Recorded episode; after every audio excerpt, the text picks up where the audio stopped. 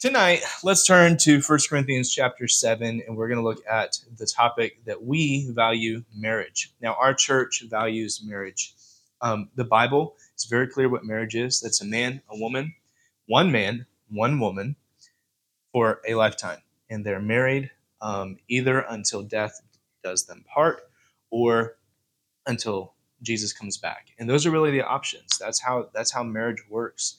It's one man and one woman, and those are biological sexes, genders that God created. There's not other options, there's not other opinions, there's not other outs. It is a man and a woman, and they're made to fit together, they're made to be a relationship together, and that's how it works. And it works for a lifetime. And God created marriage to be like that. Now, God created our lives to be a lot longer than they are, but because of sin, we die sooner than we're supposed to. So that's the only thing that keeps us from being married forever is the fact that we messed it up. But God's plan is still very clear for what marriage should look like, even in a fallen world, even though married people are sinners, even though we mess up, even though we hurt each other, even though we say mean things or get up at four and wake the other person up like I did this morning and woke her up, even though sometimes we come to bed late, and by late I mean 10 o'clock. even though she's asleep at 9:40. So life is married life is different than single life for sure. Um, and I know that because now in the last year I've had a lot of both. I've had now about half of both. And so I've I've loved married life, but it also comes with a difference. Like it's different than single life. And then single life, I'm sure like single life is different as just a single person than when you're dating, and that's different than when you're engaged, and that's different than when you're married, and that's different than now, you know, with the baby on the way. And I'm sure it'll be a lot different when a baby is not on the way but has arrived, and so eagle has landed. Like I don't know, we'll see. But I do know that marriage is an important Bible topic. It's an important thing to God, and when things are important to God, it's important to us. And keep in mind, the best part about marriage is that it's a picture of us and Jesus. Jesus died for us because he loves us. And he gave everything in his life for us so that we can have life. And that's really a picture of what marriage is, too. On the earthly side, I pledge my life and I give my life to Skylar, and she gives her life to me. And we share a life. We are one one unit now. We are two individuals, yes, but a married couple is supposed to be one and that's how it should be. And that's that's what the bride which is the church and that's what christ are. We should be one with him. We have the mind of christ and we should think like he does and act like he does and please him because that's our job as christians. And paul here is going to shift from the first section of the book kind of into this next section of the book Okay, so First Corinthians, the first section, he's going to deal with some of the splits, the divisions in the church. And we've kind of gone through that, how to deal with those divisions, how to deal with um, even when divisions get so bad that you even go to law or go to court and even sue each other. What does that look like? Glorify God in your body. That's the last section that we dealt with last week. And now we're going to look at glorify God in your marriage. And as a church, we together need to value marriage very, very heavily. And our key takeaway tonight is to worship God through the marital condition He gifts you. Gifts you. Now, this is a longer chapter. It's got 40 verses in it, and it's got five major divisions in it. Okay, so we're going to move through this tonight. I'm not going to spend a whole lot of time with extra illustrations or commentations. I'm just going to explain what the Bible says we're going to look at it. We're going to grab a principle from it. You're going to write in the blanks, and then we're going to move on. Okay? Because marriage is important, and so is time. So, amen. So, verse 1 through 7, let's read these verses. says this Now, concerning the things about which you wrote to me, it is good for a man not to touch a woman. Nevertheless, because of sexual immorality, or because of that temptation, let every man have his own wife, and let every woman have her own husband. Let the husband render to the wife due affection, and likewise the wife to the husband. The wife does not have authority over her own body, but the husband does. Likewise, the husband does not have authority over his own body, but the wife does. Do not deprive one another except with consent for a time, that you may give yourselves to fasting and prayer, then come together again, so that Satan does not tempt you for lack of self control. I speak this as a concession and not as a command, for I would, or I wish, I will, that all men were even as I myself. But every man has his proper gift from God. Watch that. That's the key here. Every man has his proper gift from God after or one after this manner. So one person has a gift like this, and um, and another after that. And the idea here is there's there's really five types of marital conditions, and the first one that we see here is marriage. So he kind of hits hits it plainly on the head, just straight up. We're going to start with the question that you asked me. Now we don't know exactly what the question is that Corinth sent a letter to Paul to ask, but we do know that one of the two questions specifically that the Corinthian church asked Paul, the first one has to deal something with marriage. And we're going to look at this next question next week. But the first question is something about marriage. And although we don't know the question, we do know the answer. And that's really the valuable part for us because we do know what to do as Christians. Now, before we go any further, we need to understand some things about why Paul would say what he's saying. Because if you look at it, he says it's good for a man not to touch a woman. Now, that's a good principle. I think unmarried people probably shouldn't be touching all over other unmarried people, or married people shouldn't be touching other people. Like that's that's just a basic human principle. So it is good for a man not to touch a woman. But in the context, it seems almost like he's saying, don't don't even marry.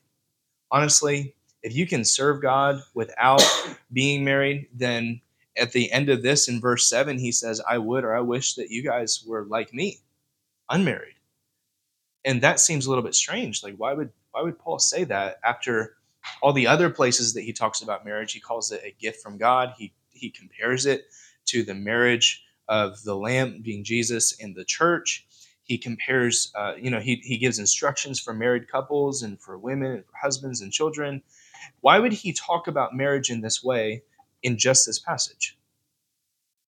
Why does this seem to contradict the rest of the Bible? Well, because if you remember, Corinth was a bad place to live.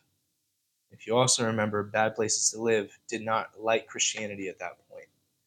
And it was not one time, it was more, many times that Paul himself was persecuted and beaten up for being a Christian.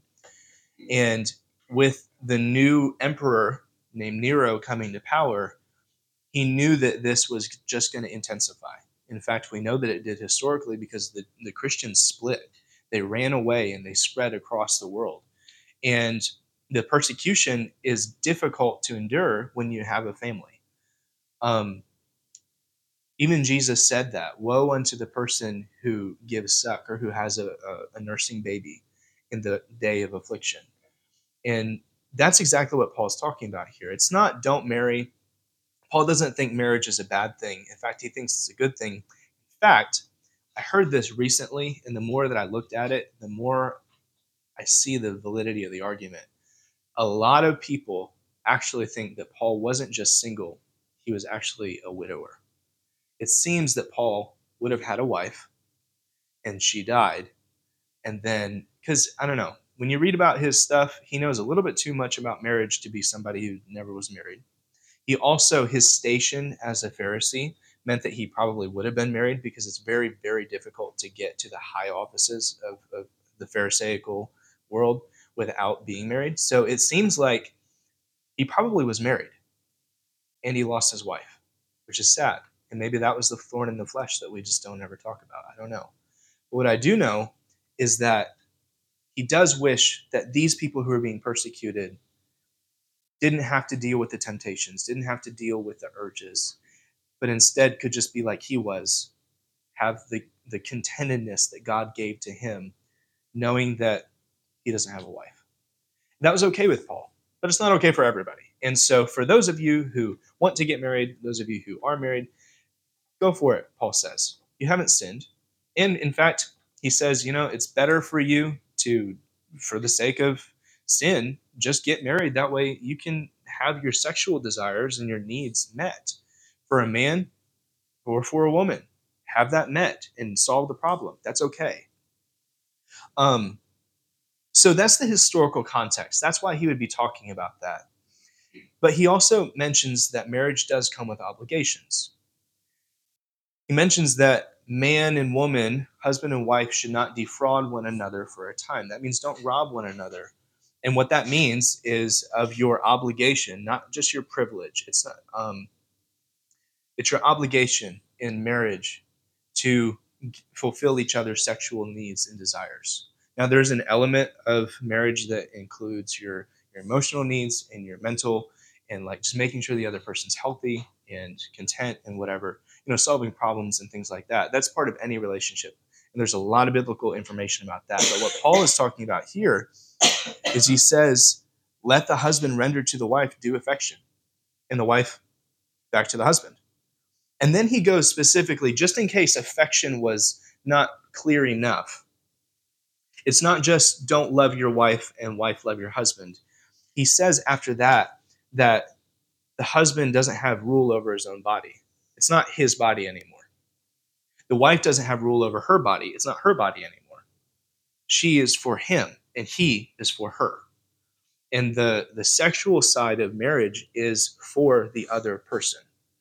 And so just on the backside of that, a lot of times there's there's um, in many marriages there is a a hot and a cold partner, oftentimes, and sometimes that's seasonal, sometimes it changes, sometimes it rotates. It tends to be that when men are younger in their 20s and 30s, they tend to have a higher sex drive than women, and then they tend to just just data backing it up, they tend to decrease in that as they get older. Women are actually the opposite. It tends to be that the younger they are, the lower the sex drive, and then as they get older, the higher it goes. That just just data driven. Um, heard that from a scientist. So that's that's why Paul would have to say this, because if everybody always wanted their husband or their wife, then it wouldn't be an issue. But sometimes it is. And you have to deal with that biblically. So God solves the problem. Whenever you're married, you are for the other person. And that's not just emotionally, that's not just to be there for them, that's also to fulfill their physical needs, their emotional needs, and everything else that comes along with marriage. So if you're in marriage, if you're in a world of persecution, then it might be easier not to get married and you might be able to escape faster. But since we don't live there, we live in America where you are free and religion is okay, then get married and enjoy it and love life. And I hope that each of you finds the person that you need. Now, our key takeaway from this is to remain faithful after Christ's example. Remain faithful after Christ's example. Now let's read verses 8 and 9 he says, I say to the unmarried and widows that it is good for them if they live even as I am. Remember? He actually compares himself to the widows. So he would probably really fit into that widower category.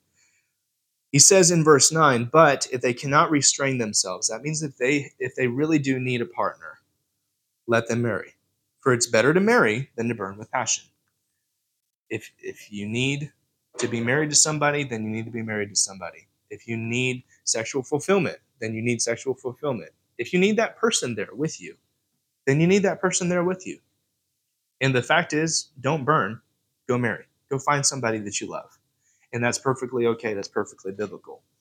Um, now, again, persecution is going to make marriage harder. And that's why he kind of starts with that first thing. I say to the unmarried and widows, he kind of throws this out to you guys there at Corinth in the present circumstances with the persecution going on, it'd probably be easier for you, probably be better for you just to be like I am for a time. Be celibate, stay to yourself, don't marry, stay away from it. it it's just going to make it easier if you have to flee. But again, we don't live there. We live in America. So that's where the verse 9 comes in. But if they can't restrain themselves, let them marry. For it's better for them to marry than to burn with passion. And just to keep this in mind, the principle here, although it's written to widows and to unmarried people, the principle here is that marriage is better than sin, no matter the circumstances. Marriage is better than sin. And doing things God's way is always better than doing things a counterfeit or fake. And our takeaway from this, the practical step, if you fit into this category, is to marry if God gives you a spouse. Marry if God gives you a spouse.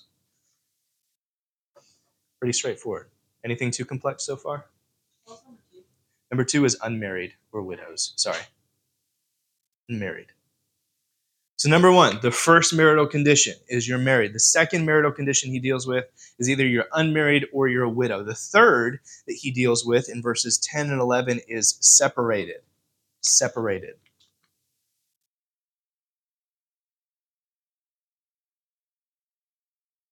Look at verses 10 11. He says, Now to the married I command, not I, but the Lord, do not let the wife depart from her husband.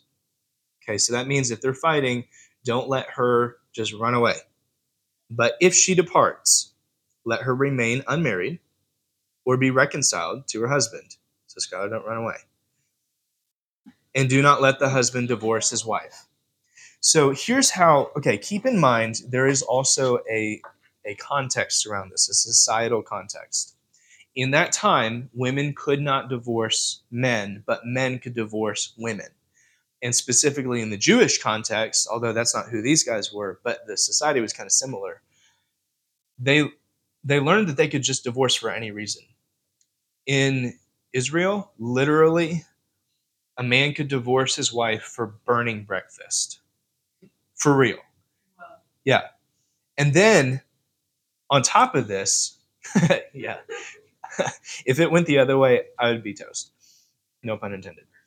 Um, so, on the other hand, though, even the religious rulers would take this and they would they would for real like prostitute themselves. They would go in and they'd be these traveling rabbis and they would go marry somebody for the time that they lived in that town and then divorce her because, well, I don't like her anymore.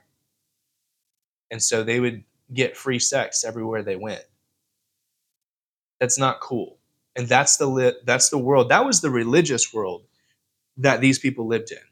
And then add to that, in in Corinth, there was a lot of um, prostitution. That was a very common thing, and it, on top of that, it was a form of worship as well. So this was not a good place to live. This was not a sexually pure place to live. And to say to a, a person, when you leave your husband or your wife, not to divorce them not even to sleep around while you're away from them, that would be an unheard of thing for these Corinthians. But that's exactly what Paul says. He says if if you have a problem in a marriage, the solution isn't to run away. It's never just to walk away. It's never to ignore it. It's never not to talk about it. It's always to solve the problem. Now, does that mean that you can that you shouldn't take some time and cool off before you start yelling, that's probably a wise thing to do. There's also biblical principles about tact and how to deal with a disagreement. But the solution is not to quit. The, the solution is to persist. And then if you just think back to the example of Christ, Jesus doesn't quit loving you whenever you mess up. He doesn't run away from you and ignore. So why would we do that in marriage as Christians who claim to be the bride of Christ? We ought to love our, our husbands and our wives. We ought to love our spouses. And, and before we're married, the girlfriends or boyfriends or fiancés or whatever that we have, we love those people, and love never fails. It doesn't give up. Love persists. and because it persists, we love in marriage continually. So when you have an issue, don't just separate. Okay, but what happens when you do separate? Well, then you don't divorce. Because sometimes separation in certain instances actually makes sense. For instance, an abusive husband. Should the wife just stay there and live in the house? Probably not. That's why. That's not smart. But should she just divorce him because she doesn't like what he's doing? No. And in that sense, he answers the question. Verse 11, but if she departs, let her remain unmarried. So that means don't go out and go find another husband. Don't leave him. But the better option is the second part, or be reconciled to your husband. And that's kind of our principle. If you're separated, it's not divorce, the step before divorce. The principle is use separation to work at reconciliation. Use separation to work at reconciliation.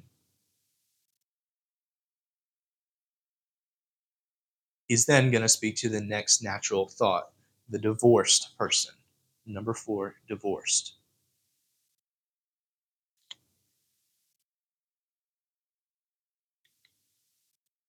Now, we just talked about Christ's image as the husband of the church. And if we're the bride of Christ, then we know that Jesus loves us forever. He never leaves us or forsakes us. He's a friend that sticks closer than a brother, and he loves us more than anyone else ever could. And because of that, his love never fails, which means that he doesn't break his marriage. He covenanted with us at Calvary I love you forever. And with his blood, he wrote that covenant. He doesn't break it. But the fact is, people aren't Jesus. The fact is, people aren't perfect. And divorce happens. Is it right? No. But does it happen? Yes. So Paul necessarily deals with it. He says in verse 12 through 16, let's read those. We'll just kind of break it down as we go. To the rest I speak not the Lord. Now, what does this mean? Before you go on, that might be confusing and it might even be what seems like a red flag. In fact, he said in verse 10 the same thing. It's not that that Paul is speaking or God is speaking through him. It's not like this is inspired or this is my opinion. That's not what that means. It means Jesus, when he was back here on earth, talked about some of these things. And so these are the things that he said. Other than that, here are some things that I'm adding some things that I'm adding to the body of knowledge as Christians that we need to keep in mind. So, he, this is one of the things that Jesus did not directly cover that Paul is now going to cover again through the inspiration of the Spirit. Verse 12 through 16. To the rest, I speak not the Lord. If any brother has an unbelieving wife who consents to live with him, he should not divorce her. So the man gets married, he has a wife, he comes home, he's changed. That puts strain on a relationship. I guarantee you, if one of us wasn't saved, that, that makes a difference. In fact, even though we are saved, it's easy for you to become contentious with someone who's not filled with the Spirit when you are. How much more when they don't even know God? So, of course, that's going to cause some strain. So, if she consents to live with him, he should not divorce her. Verse 13, and if a woman has an unbelieving husband who consents to live with her, she should not divorce him. Same thing, equal. Verse 14 For the unbelieving husband is sanctified by the wife, and the unbelieving wife is sanctified by the husband. Otherwise, your children would be unclean, but now they're holy. Now, does that mean that they're saved by you? My parents are saved, so I'm saved. That's not what that means. But it does mean that God has a little bit of extra grace for some people in that relationship. I think people who come from broken homes, people who've experienced broken homes, can tell that God works in different ways than just when they weren't saved. I think God is a gracious God. I think He knows that even if that person never comes to know Jesus, there is one of my children in that home. And I'm going to protect that home. And I'm going to work in some ways that are just because I love you. I think a Heavenly Father is better than no Father. I'm glad that I'm glad that he does that and he fills in that spot sometimes. That's what it means. They're sanctified. But verse 15, he kind of changes this. But if the unbeliever departs, let that one depart. A brother or sister is not bound in such cases.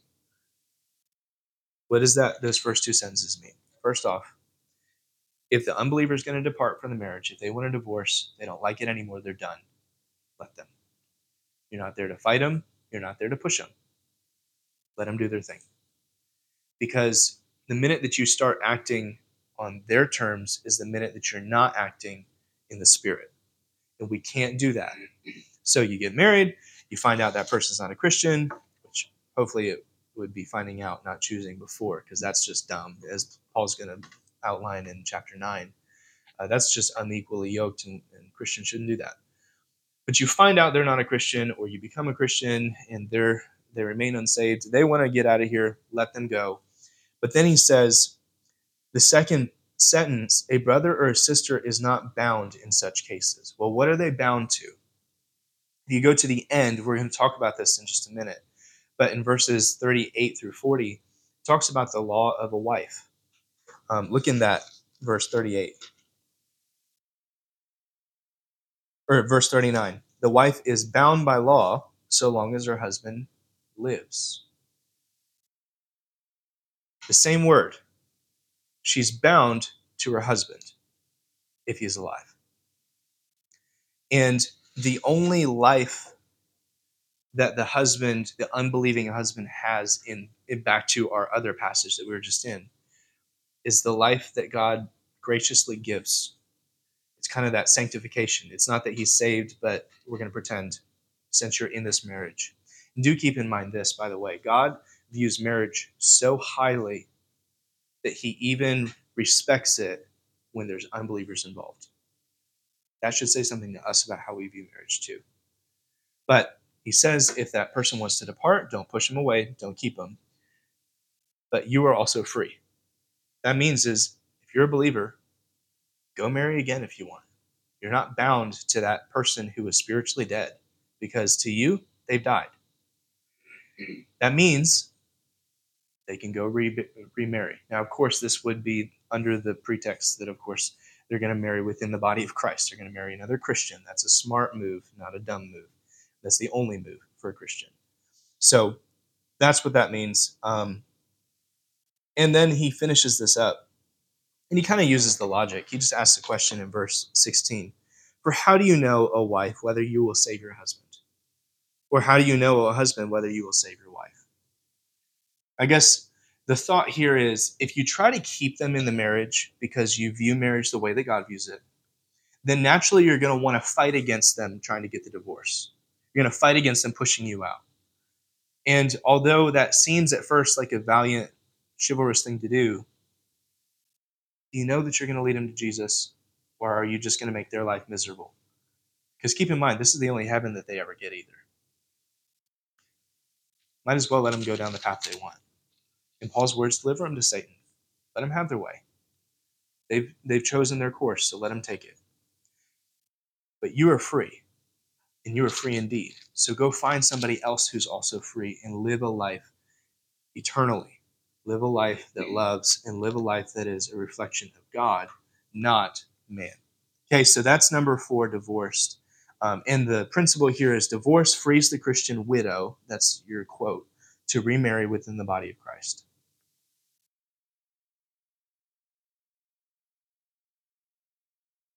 And the entire undertone throughout the whole passage so far has been the comparison of Jesus loving the church. And that's where we get number five. The fifth type of marital condition that God gifts us is one that we all have, no matter your, your human marital status. You're a Christian. That's your blank Christian.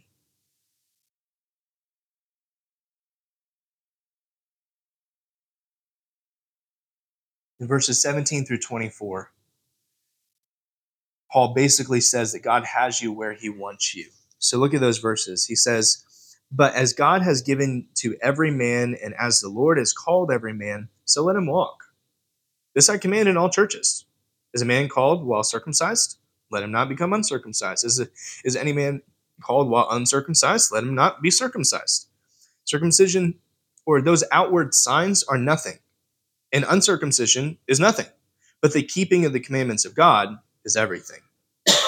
Verse 20 Let each man remain in the same condition in which he was called. Were you called while a servant? Do not worry about it. Don't, don't think about it. But if you may become free, do so. So, like, if you can level up your life, go for it. But it's not your main cause in life. And that that's what I think, pause here. That's what I think in our relationships sometimes we try to do as Christians. If I could go back and tell my younger self something about dating, I would tell him this passage. And I would make him sit there until he finally got it. That your your lot in life is not to find a wife. It is to find Jesus and to find him more and more every day. Because when I finally got that through my thick skull, I found a wife. And when she got it through her thick skull, she found me, which is the best gift. So if we would just focus on what Jesus has for us, don't you think that he's got a better plan than you do? Because I guarantee you, all of my dating plans before her were not the best thing for me. That's why they didn't work out. And I'm glad that they didn't because I got the person who is perfect for me. And now I have little Harper who's perfect for us. And I love that so much, but it's only because I was where God wanted me to be. The state where I was called was the state that I was okay, finally, after 21 years of life. That was finally the state that I was okay with being in. And that's how God works. If you want more, do the best with what you have. And don't do it so that you can get more. Do it so that you can please Him. Because even if you never get more, even if you never get married, even if you never find somebody, that's not the point. Even if you stay the lowest of the lowest, servant for the rest of your life, I'd rather be a servant of the high king and a servant here on earth than disappoint him and be a king on earth. We just shift our focus, get our eyes back on the prize, we will do what we need to do. Keep going. He says in verse 22, then he gives the, the cause, kind of what I just said. For he who is called in the Lord while a servant is the Lord's freedman. Likewise, he who is called while free is Christ's servant. And then verse 23, these are great verses. You are bought with a price. Do not be the servants of men. That means, by the way, in the relationship context, you want to you date somebody who doesn't honor Jesus the way that you should, you're not a servant of that person. If you're even married and that person doesn't want to go where God has for you to go, you're not a servant of that person. I'm not saying that you shouldn't handle it the right way, but I am saying that at the end of the day, you answer to him, not him. You answer to him, not her. Brothers, verse 24, let every man in whatever condition he is called remain there. But watch this with God. Don't you think God can meet you where you are? What if we stopped trying to leave where we are and started trying to meet with God? I think our lives would be a little bit better, at least more satisfied. Focus on where God has you because he has you where he wants you. The next the next few verses he kind of makes this point. Focus on Christ no matter your marital gift. So focus on Christ whether you're married, you're not, you're single, divorced, widow, widower, wherever you are, focus on Christ no matter where you are. Verses 25 through 35. Let's read those. Now, concerning virgins, that means unmarried young women, I have no command from the Lord. Yet I will give my judgment as one who has obtained mercy from the Lord to be faithful. I suppose, therefore, that this is good because of the present distress. That's where it is. Okay, if you were waiting for that, that's where it is in the text. The persecution they were suffering, that's what he's talking about. I suppose, therefore, that it's good because of the present distress, that it is good for a man to remain as he is. So don't seek a wife because your life is miserable right now. Verse 27, though, he flips it. Are you committed to a wife? Do not seek to be uncommitted. Are you free from a wife? Do not seek a wife. I just wonder what did they ask him to get that kind of an answer? Like, can I please divorce my wife, Paul? like, what kind of nincompoopery is happening? If you if you're married, don't try to be unmarried, stupid head. All right, verse 28. But if you marry, you have not sinned. And if a virgin marries, she has not sinned. Nevertheless, they will have trouble in this life, but I would spare you that. He says, I'm not going to go into all that. and that's yet another proof, I think, of the reason that he is married, because married people realize that there is also difficulty in life when you get married. It's not all, all peaches and roses. It's mostly peaches and roses, for me at least, and definitely for her, but it's not all. Verse 29 But this I say, brothers, the time is short. It remains that those who have wives should be as though they had none. What does that mean? What are you supposed to just ignore your wife? What if we not ignore our wife but focus on Jesus? Verse 30, those who weep as though they did not weep. So if you're sad, it's not about your emotions, it's about your servitude to Christ. Those who rejoice as though they did not rejoice. You excited about something? It's probably going to pass away. It's going to die. The money that you made, the raise that you got, the the the higher level of life, the new car, whatever, is all going to disappear someday. So don't rejoice because you got a kingdom to serve. Those who buy as though they possess nothing, and those who use this world as though they did not make full use of it, for the form of this world is passing away. But I prefer that you have no concern. He who's unmarried cares for the things of the Lord, how he may please the Lord. But he who is married cares for the things of the world, how he may please his wife. There is a difference between a wife and a virgin. The unmarried woman cares for the things of the Lord, how she may be holy in body and in spirit. But she who is married cares for the things of the world, how she may please her husband. I say this for your own benefit, not to put any restraint upon you, but for what is proper, that you may serve the Lord without distraction. Okay?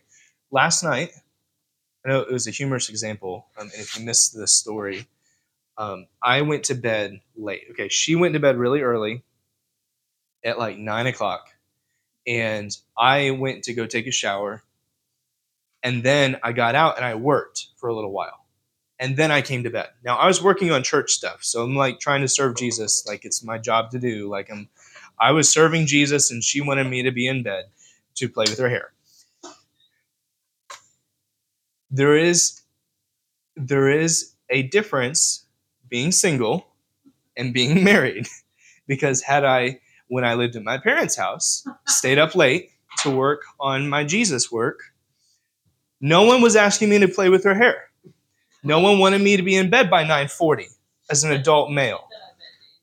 I bet, There's a difference in being married and being unmarried. It's not a bad difference, it's just different. And since I'm speaking to predominantly single people at the time. If that changes, where you are right now will not be the same. The amount of time that you have to focus on you is different. There's so as a male, as a man, like you're trying to work on yourself, you're trying to work on your business or your aspect of business, your your skills. You're trying to work on your social life, you're trying to work on your spiritual life, hopefully but then you're also trying to look out for the lives of everybody else that you care about. And that's it's an even bigger task when you're married now because there's a whole person that you have to look out for. It's not just the people that you see at work or the person that you talk to over the phone. Now it's someone that you live with because everything that affects her somehow affects you. Sometimes that's cool. Sometimes it's not cool. But being married is different than being single it's not a bad thing, it's just different. And Paul raises that point. He says, listen, it's not I'm not saying this to discourage you. If you want to get married, then get married. Just know you'd be a really dumb person if you didn't think if you if you thought that it was going to be the same.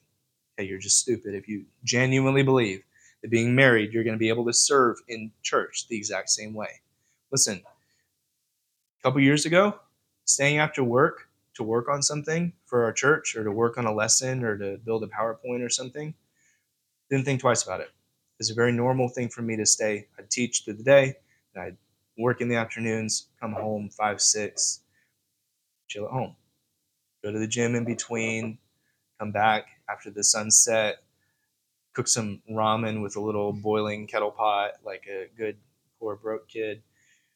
Now, like, there's a responsibility. Laundry's got to be done somehow. House has to be cleaned somehow.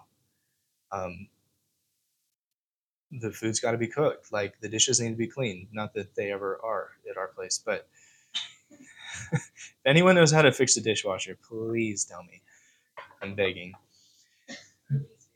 Yes. But my point is, married life is different than single life. Now, you can attest to this. It's just huh? married life is different than single life. Oh, yeah. Yeah, yeah, for sure. So there is a difference. And as a Christian, you're throwing me off. I was like, is it all a lie? Nicholas, we got something to tell you. but on the spiritual side, too, there's a difference. And now it's not just looking out for yourself, it's also looking out for your family. And that's got its pros because this week um, I was in the middle of teaching a Bible class and something hit me like it would never have hit me before because I've never been here before. I realized okay, the amount of space that we've explored in all of the world, the whole universe. Compare the whole universe to the oceans of the of Earth, okay? How much have we looked for? How much have we sifted through and explored? Go to the ocean. Let me tell you how much. Take a 12 ounce glass and scoop up some water. This is how much we know of space compared to all of the oceans. That's so big. In every nebula, every star, every planet, every particle of space dust, all the way down to the petals of a tulip. All of that was created because God wanted fellowship.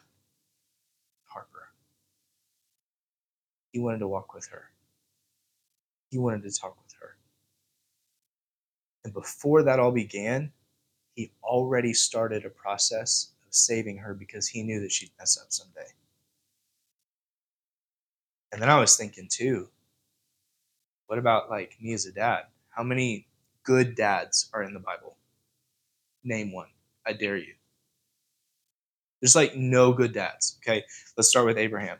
Well, he started off his fatherhood with a, a whore, with his wife's like servant. Okay, so that's not the Dad of the Year award. Let's talk about Moses. His kids became apostate. Let's talk about um, David. His kid slept with his wives on the mountaintop just to prove that he was a bigger man than his dad. So I don't think David won the Dad of the Year award. How about Solomon? He grew up a kid, Rehoboam, who ended up splitting the entire nation. So I don't feel like he taught him much. Let's talk about any of the other people. Like, I don't see good examples of dads throughout the Bible, left and right. I'm, I know that there are some, but I don't see them everywhere. And the main people that we would hope to see that from, we don't. And so, what that taught me was actually a more important lesson than finding a good dad in the Bible. Because if they, whom God used to write scripture, messed up that bad, means that I'm not going to be a perfect dad. It means that my chances of that are going to be zero. It means that I'm going to raise a little hooligan. She's already starting. But that also tells me an even more important lesson. Harper has a heavenly father who loves her who is a perfect. And that just filled my heart when I was teaching the other day in a way that I wouldn't have known. Because married life, father life is different than single life. And when you grab that thought, then you realize that marriage is really about being married to Jesus more than it is about being married to your spouse. No matter where you are it's not about the person, it's about his or her Savior. The next two verses, let's go. Next three verses. The Christian view of marriage provides for parental decision. Now, these are actually touchy verses. If you read it, you're going to think immediately, well, that doesn't go with what we believe about marriage and dating today. He says, verse 36 If a man thinks that he is behaving improperly towards his virgin, so to his either his daughter, who is unmarried, or to his fiance. The Bible doesn't specify. Now, how they would have taken it, I don't know. So we'll just take it as both. So if a father feels like he's behaving improperly towards his daughter by not marrying her off, then if she's past the flower of her youth, which means that she's past just that childhood stage. She's ready to start dating and ready to start suiting people. And if she's okay, if she's past the flower of her youth and passions so require, that means that she has a say in this. She's got thoughts and feelings too. Let him do what he will. Let him take into account what she is saying. Let him listen to her, and then let him choose. Now that's a little bit different than today's society, isn't it? Because today says if the girl wants to marry, Dad, you're a great suggestion. Asking the father's permission is cool and proper and whatever. But she's the one who gets to say. but there's also the fact that the Bible says, let him do what he will. There is a responsibility to dads to do what is right. And that responsibility is to all dads because it doesn't specify if that's a brother or if that's not a saved person. And then on the flip side, there's the other side too, where if you're the fiance of somebody and she just wants to get married and you've been stringing her along for forever, it's time. Just pull the plug. Either tell her you're going to marry her or get done with it, but stop stringing her along because it's an emotional turmoil that she does not deserve. God didn't create her and save her so she can live every day wondering whether a man loves her or not. That's not how God designed this. Nevertheless, verse 37 He who stands steadfast in his heart without necessity and has power over his own will and has so decreed in his heart that he will keep his virgin does well. That means if this is a father and he just, listen, you're not there this isn't the guy. There's a spiritual reason why you should not marry him. Listen to me. I don't give my blessing. That is within a father's rights to do. And it's within the daughter's rights to listen and her responsibility biblically now, because we just saw it. If this, on the other hand, is a fiance, and he says, listen, now's not the time. We don't need to. We don't need to get married, and I don't feel like God is leading us towards that. It is his responsibility to do that and to know what God wants for him and his future wife. So then, he who gives her in marriage does well, but he who gives her not in marriage does better. Remember, because there's a context here there's persecution. So if you want to save your daughter a little bit of heartache and make it easier for her to escape alive, if you want to make your son in law, or if you want to escape yourself, then marriage is probably not the time for now. But since we live in America, we don't have that problem. So if you want to get married, go for it. But then the last principle is the Christian view of marriage provides for the father's marital law. I'm sorry, that's not what I meant to read. I read the wrong line. There's two perspectives the father or fiance, we talked about that. There's two decisions to marry or not to marry. And there's two provisions the giver and the given. Now, I didn't put those in your notes. That last one is the important one. The giver of the daughter or the giver of the marriage that means that he's the one responsible for the marriage. But the give in, the daughter, the girl, she is the one who also has an aspect of this, and she gets a say in it. So I don't believe biblically a woman should have to be married against her will. I don't think that's true. And I don't think today that like arranged marriages are really a good thing. I don't I don't see any validity for that. Um, so anyway, if you watch the Bates, then don't try to hook up your kid with one of the Bates. Okay, there you go. Problem solved. All right. Last one. The Christian view of marriage provides for nature's marital law. Verse 39 and 40 it says this in verse 39 as we read earlier the wife okay the wife is bound by the law as long as the husband lives but if her husband dies she's at liberty to be married to whom she will so that it switches here the first time get permission. The first time, man goes to the father and asks permission. The first time, he gives her away. The second time, I've already been married. I'm my own woman. I'm grown adult. I can make my own decisions. So marry whoever you want, but only in the Lord.